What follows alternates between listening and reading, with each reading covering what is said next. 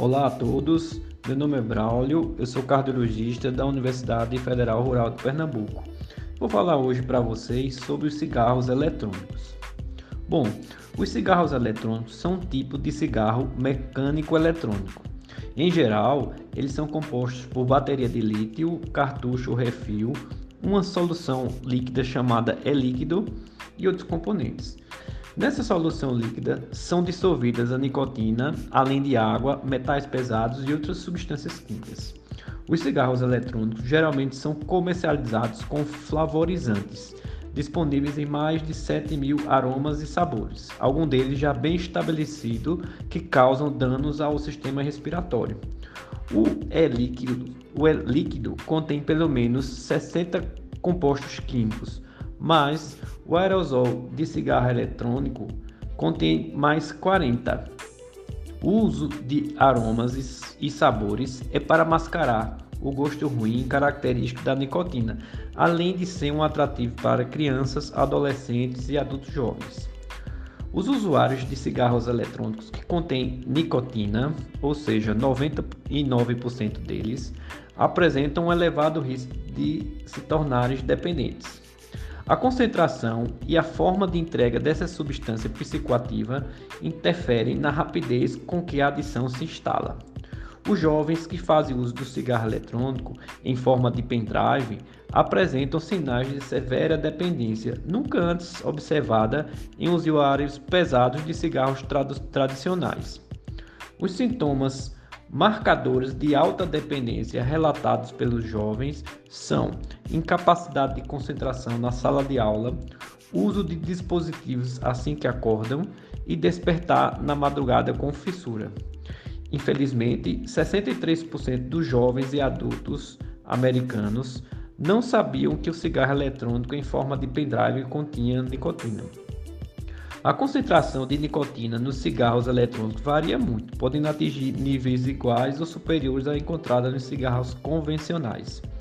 Os cigarros eletrônicos têm sido produto do tabaco mais frequentemente usado pelos jovens nos Estados Unidos o uso entre estudantes do ensino médio e superior aumentou bastante. No Brasil, apesar de a venda ser proibida pela Anvisa, os cigarros eletrônicos são vendidos ilegalmente tanto pela internet quanto pelas lojas físicas. Estudos realizados no Brasil em 2015 com pessoas de 12 a 65 anos de idade mostrou uma prevalência de 600 mil usuários aqui. Os grupos mais vulneráveis ao consumo são os adolescentes e adultos jovens. A maioria dos jovens que experimentou os cigarros eletrônicos usou versão com sabores.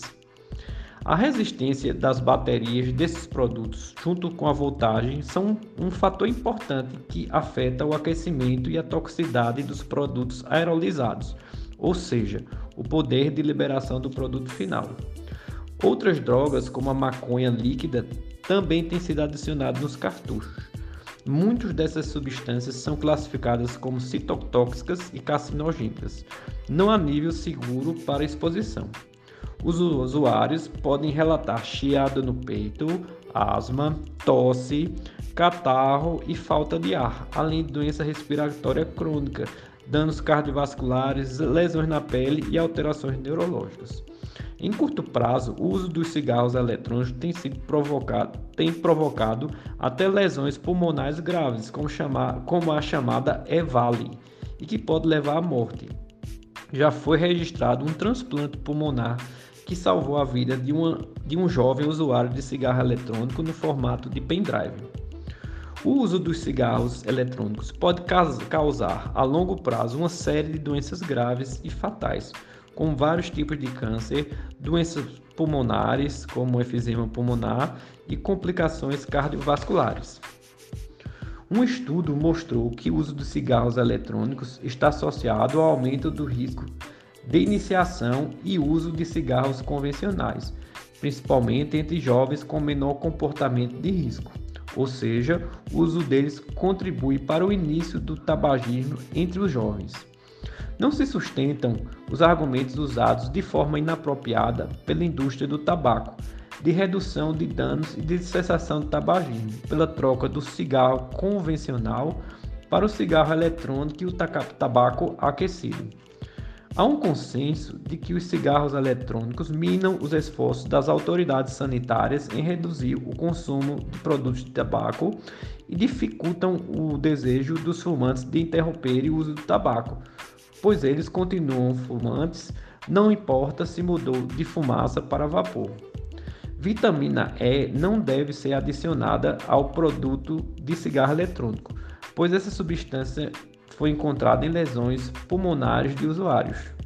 Enfim, pessoal, os cigarros eletrônicos são nocivos e fazendo sua analogia, é como se ao invés de ingerir um aguardente puro, o indivíduo adicionasse outros ingredientes para que o produto seja mais palatável, sendo que essa adição traz ainda mais risco no caso dos cigarros eletrônicos.